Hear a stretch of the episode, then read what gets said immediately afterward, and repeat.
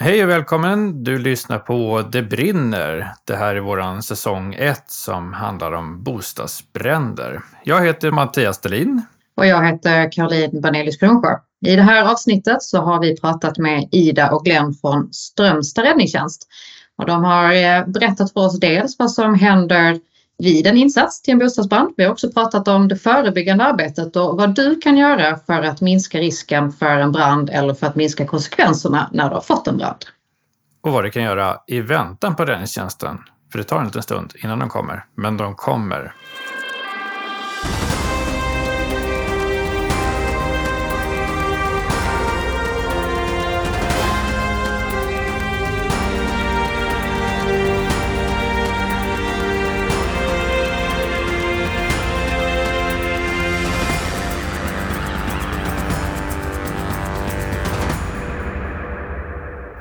Idag pratar vi om hur räddningstjänster arbetar vid bostadsbränder, eh, både när de inträffar men också förebyggande.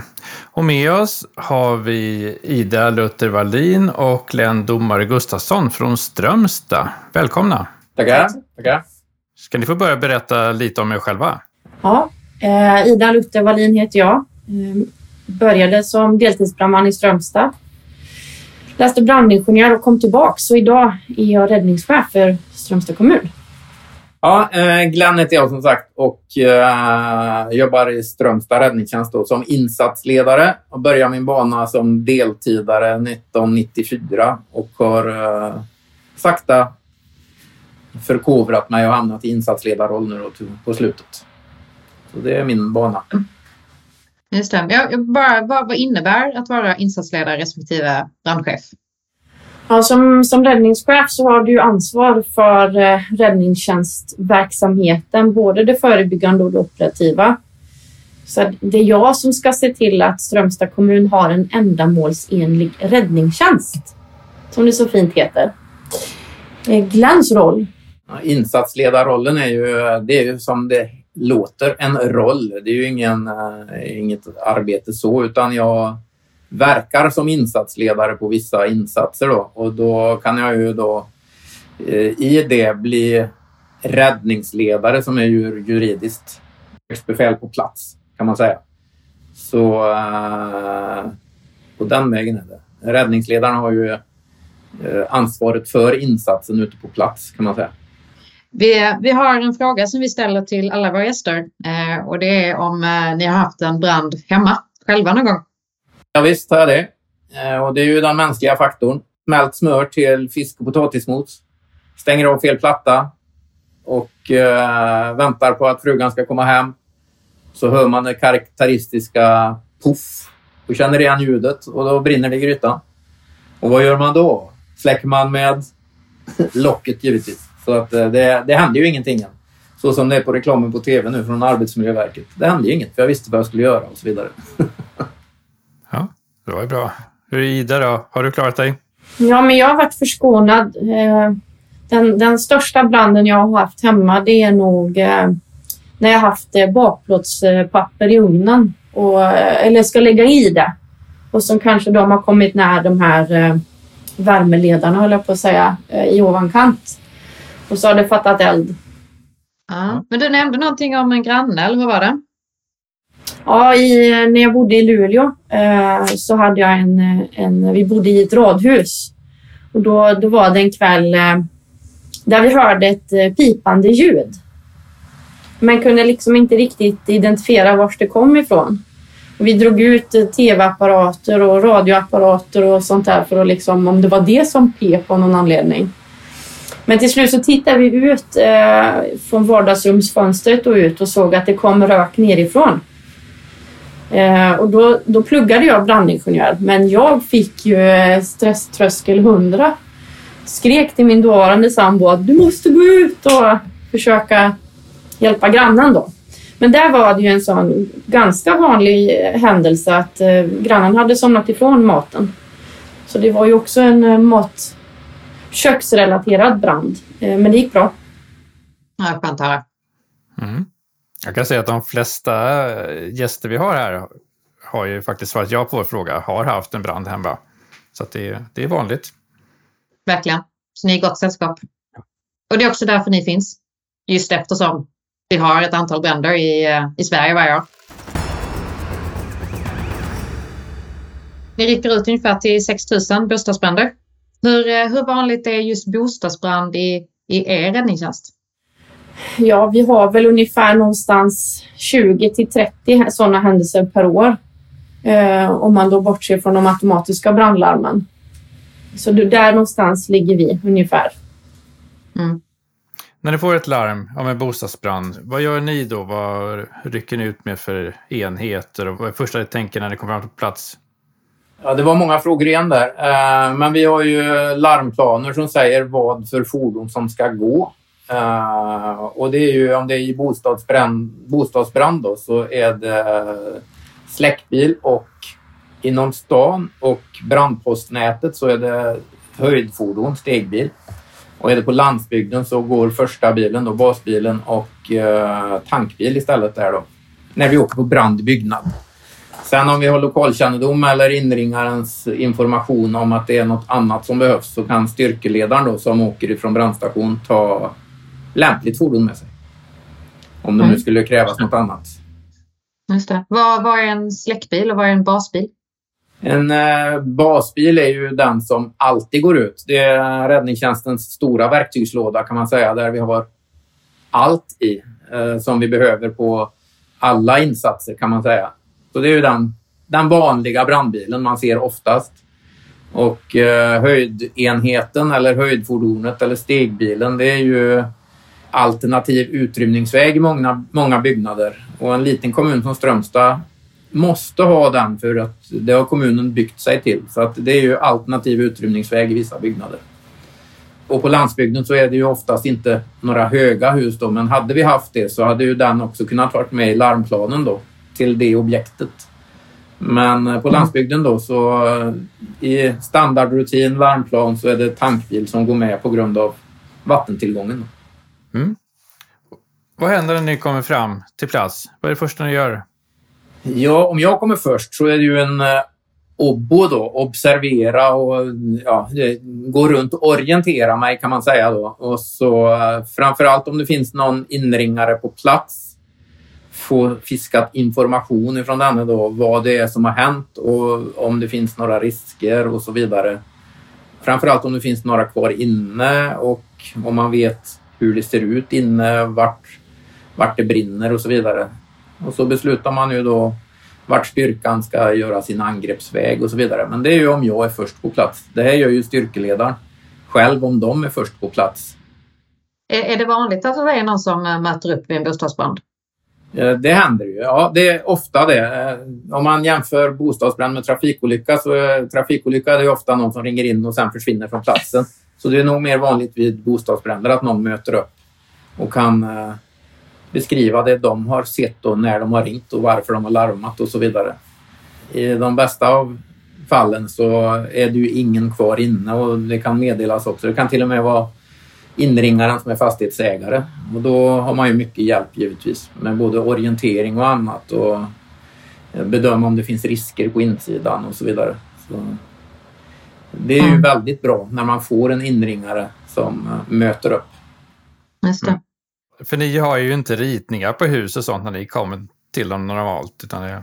Nej, det, det har vi ju väldigt sällan. Det är ju större objekt då som man eh, eventuellt kan ha en insatsplan då, så att man vet hur det ser ut och uppmärkt vart risker finns och så vidare. Då. Men eh, vi eh, strävar ju med det på våra externa och kommunala utbildningar att det är väldigt bra att få en inringare som kan förklara hur det ser ut på insidan.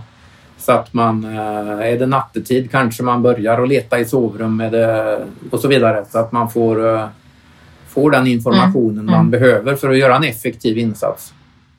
Just det. Jag, tänker på det här, de som, eh, de som är inringare, det är ju ändå, det är ändå vem som helst som, som råkar ut för en brand.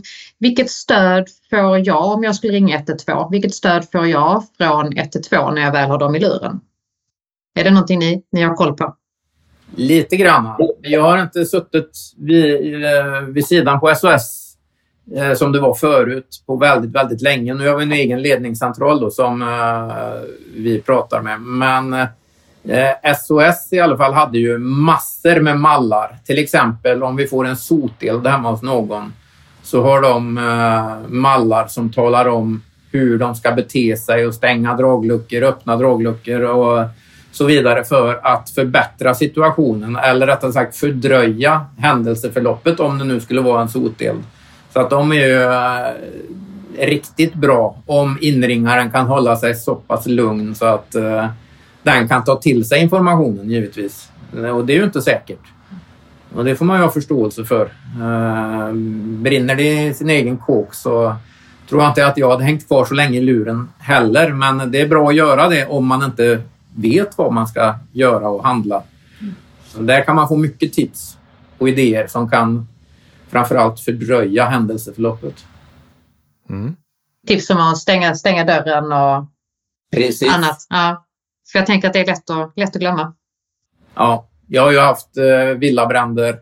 Jag tror jag Ida var med som deltidare eh, på eh, långt avstånd ifrån Strömstad centralort där man har fått fullt utvecklad brand och så när man stänger ögonlocken så ser man ju murstocken stå kvar i mitten någonstans. Men när man kommer fram så har de då eh, gjort allt de ska, stängt dörrar fast att det är inne i huset och det är ju egentligen inga egna brandceller eller någonting. Men det har gjort sån nytta så att branden, den stora branden har hållit sig i ett rum så att man har liksom räddat en kåk fast den har varit 20 minuter ifrån centralorten. Eh, och det, det är ju en lyckad insats får man säga. Precis, och det är ju superviktigt eh, just det här med att, att den som faktiskt är på plats agerar. Mm. Det är tillsammans vi kan lösa uppgiften ja. på bästa sätt. Ja. Men sen också tror jag, vi brukar ha det lite på våra egna brandkunskapsutbildningar. Eh, ibland kan det kanske finnas en frustration för uppringaren att varför ställer de så mycket frågor? Kommer inte brandbilarna? Men, men den intervjun sker ju samtidigt som de trycker på andra knappar så att min personal då får larm och kommer till brandstation och sen åker ut. Mm. Så det vill vi ändå skicka med att, att SOS gör två, två jobb samtidigt mm. när de intervjuar. Just det. Det är väldigt bra. Jag, jag tänker på det, kommer räddningstjänsten alltid? Och kommer ni alltid inom 10-20 minuter eller kan det ta längre tid? Ja, alltså, många räddningstjänster är ju dimensionerade kanske för en händelse. Klart, skulle vi då vara upptagna med en olycka och sen få in en bostadsbrand, eh, då beror det lite på hur man prioriterar då och då blir det kanske framförallt hos ledningscentralen. Ska styrkan som är på ett annat uppdrag släppa det för att åka till bostadsbranden eller ska vi ta en annan resurs från närliggande kommun?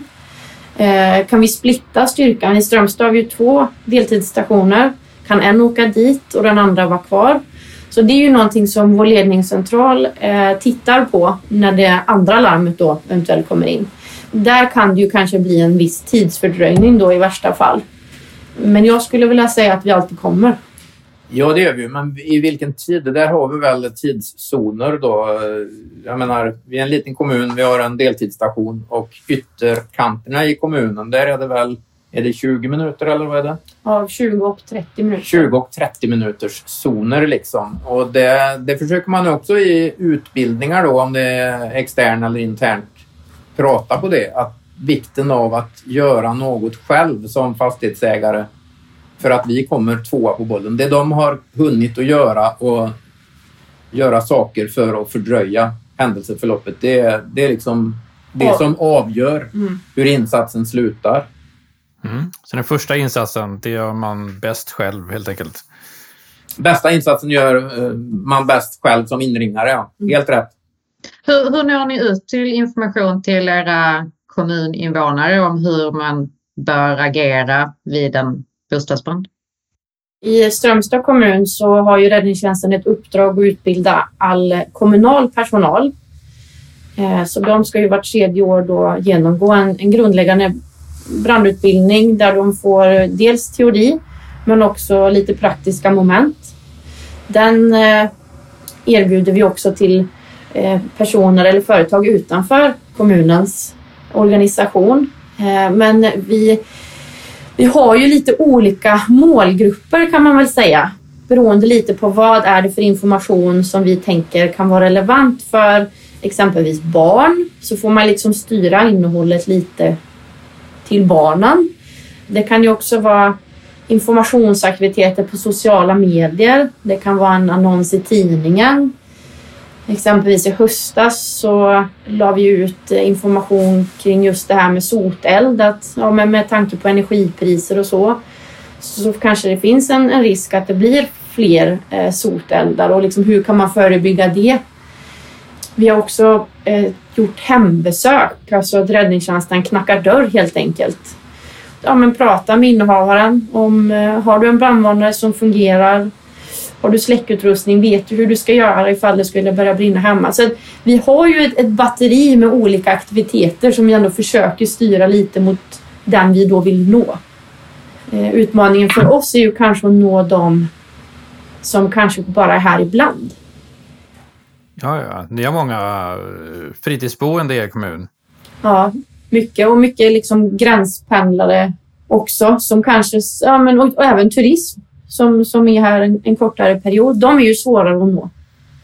Ja, vi har eh, 13 500 kommuninvånare. Men vad är infrastrukturen för Ida? Du kan siffran bättre. Ja, men vi tror ju kanske då på årsbasis på grund av gräns, att vi, eller gränshandel då, att vi har kanske det dubbla i kommunen. Ja, minst det dubbla va? Ja, och, mm. sommartid så kanske vi har en tredubbling då. Mm. Så ja. att, eh, ja, det blir lite missvisande för oss med just antalet folkbokförda. Mm. Men det förebyggande arbetet är också en viktig del av ert uppdrag förstås. Samarbetar ni med andra delar av kommunen, andra förvaltningar och som socialförvaltningen eller kommunala bostadsbolag eller sådär? Ja, men jag tycker vi har gjort några aktiviteter tillsammans med det kommunala bostadsbolaget. Um, att varit med på deras eh, träffar och liksom kunnat svara på frågor kopplat till skydd mot brand men eh, vi har också ett samarbete med eh, socialförvaltningen. Och det bygger ju lite på den här nationella statistiken när det gäller dödsbränder. Att den på något sätt har visat att det finns eh, vissa förutsättningar som, som kanske då har större risk för att få allvarliga konsekvenser av en brand. Och tillsammans då med socialförvaltningen så, så har vi en dialog och ett pågående arbete på hur kan vi kanske hjälpa dem som behöver ett något bättre brandskydd än det som byggreglerna redogör för. Just det. Det är någonting vi har pratat i tidigare avsnitt om faktiskt här, så att det är roligt att höra att ni jobbar med det.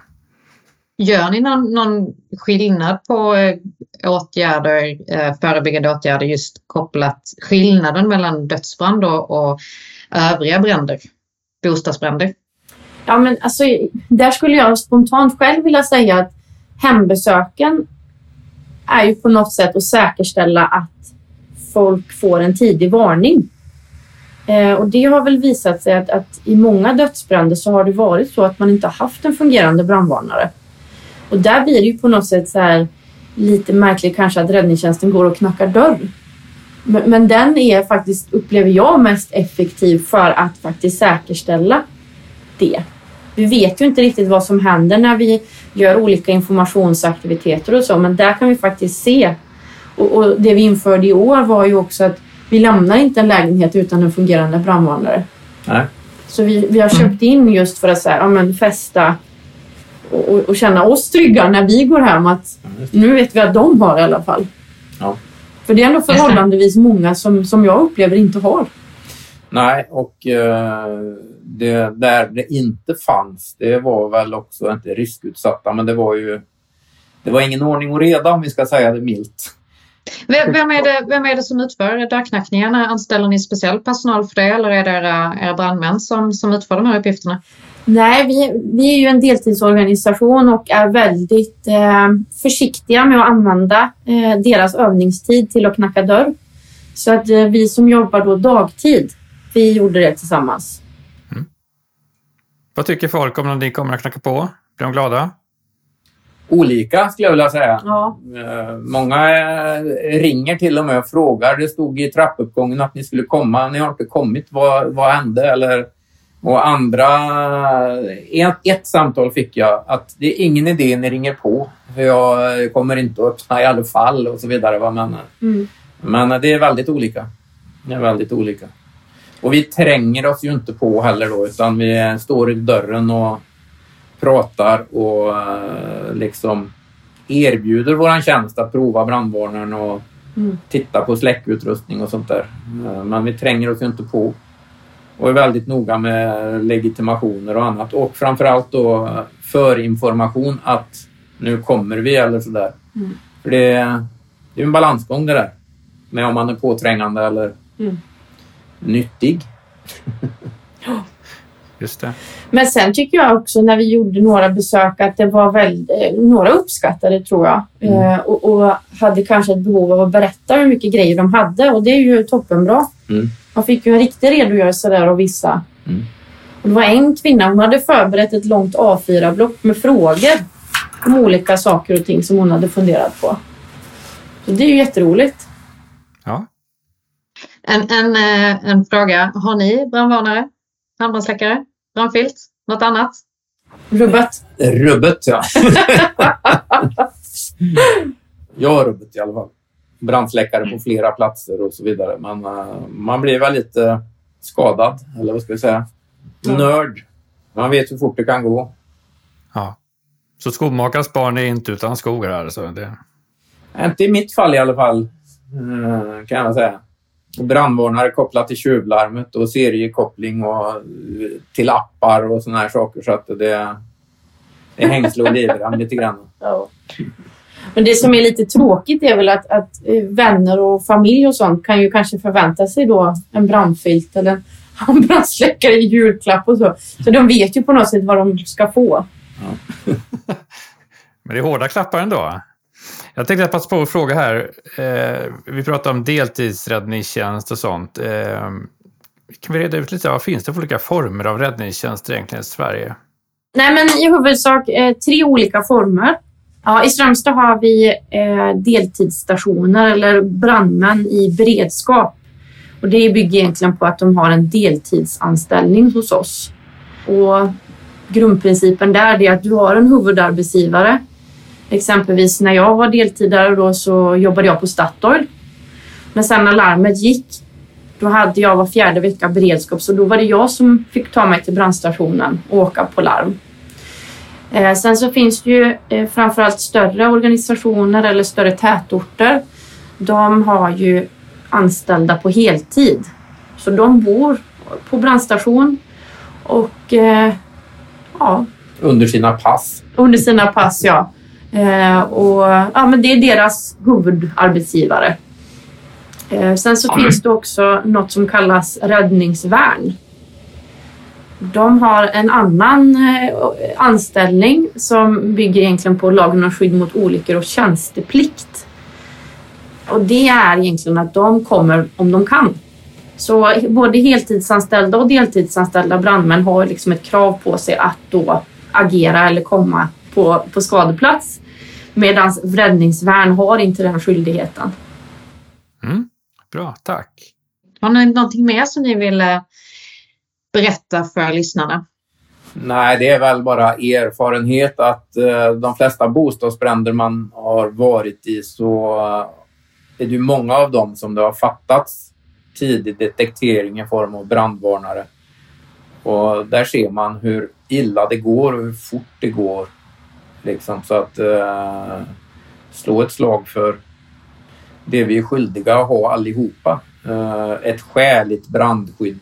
Och det, i min värld innefattar det brandvarnare, brandsläckningsredskap av något slag. Om det så är en eh, snabb eh, kopplad slang eller om det är pulversläckare som vi rekommenderar eller om det är brandfilt eller något. Att man har någonting. För det är vi ju i lag skyldiga att ha. Fast det är luddigt skrivet att vi ska ha ett skäligt brandskydd. Mm. Det man ser när man åker ut det är ju skillnaden på när det är tidigt detekterat eller när det inte fungerar och det går för långt. Eh, Det är en stor skillnad. Och samma det här med eh, det vi håller på att utbilda om då, brandrisker. Får vi väl slå ett slag för också just att det är så onödigt att starta diskmaskin, tvättmaskin, torktumlare när man åker och handlar och så vidare. För där, då händer det. Eller ladda radiostyrda, vad heter det, hoverboards och mm, telefoner och sådär nattetid när man inte är vaken eller om man åker hemifrån. Där finns det också en mängd olika insatser vi åker på nu. då med typ litiumbatterier som har startat brand i byggnad på grund av att de har stått på laddning och teknik är inte hundraprocentigt säker. Man kan ha en nollvision men eh, plötsligt händer det. Men också det här med, tänker jag, agerandet. Att just det jag sa tidigare, det är tillsammans eh, vi kan liksom hantera branden på, på bästa sätt. Och att även för oss så är ju de mindre bränderna lättare att släcka än de stora. Mm. Eh, så just det här att, att man faktiskt agerar och det vill vi också slå ett slag för. Ja. Men också som jag har sagt till de lite yngre, det är just det här med försäkring. Alltså i många fall så, så är ju kanske man har en oförsäkrad bostad. Och det blir sådana enorma konsekvenser. Eh, just här, var ska man bo? Mina, min egendom. Mm. Det vill vi också slå ett slag. Kolla att man har hemförsäkring. Mm. Så den första säkerhetsnivån, den står man bäst för själv. Eh, brandvarnare, någonting att kunna släcka med, hemförsäkring. Och sen så har vi inte bara agera bra i början innan jag hunnit fram eh, och, och ge bra information i telefon till eh, larmcentralen. Och sen vet vi att eh, även om det kanske tar lite tid så, så kommer räddningstjänsten komma. Och, men också kanske vi ska lägga till att, att, eh, att försöka släcka själv ska ju göras på ett sådant sätt så att du inte själv utsätter dig för st stora risker. Och är det så att, att branden inte, alltså man mäktar inte med det, då, då är det bra att stänga till, täta ihop, kanske ta en handbrandsläckare i dörren mm. och sen vänta på oss. Ja. Det tycker jag lät som bra slutord. Stort tack! Du har lyssnat på Det brinner, en podd som vill lära dig mer om brandsäkerhet. Podden produceras av Brandforsk som arbetar för ett brandsäkert och hållbart samhälle byggt på kunskap. Du kan nå oss på brandforsk.se. Där kan du ställa frågor till oss och komma med förslag på frågor för oss att ta upp här i podden. Och till nästa gång, kom ihåg att testa din brandvarnare.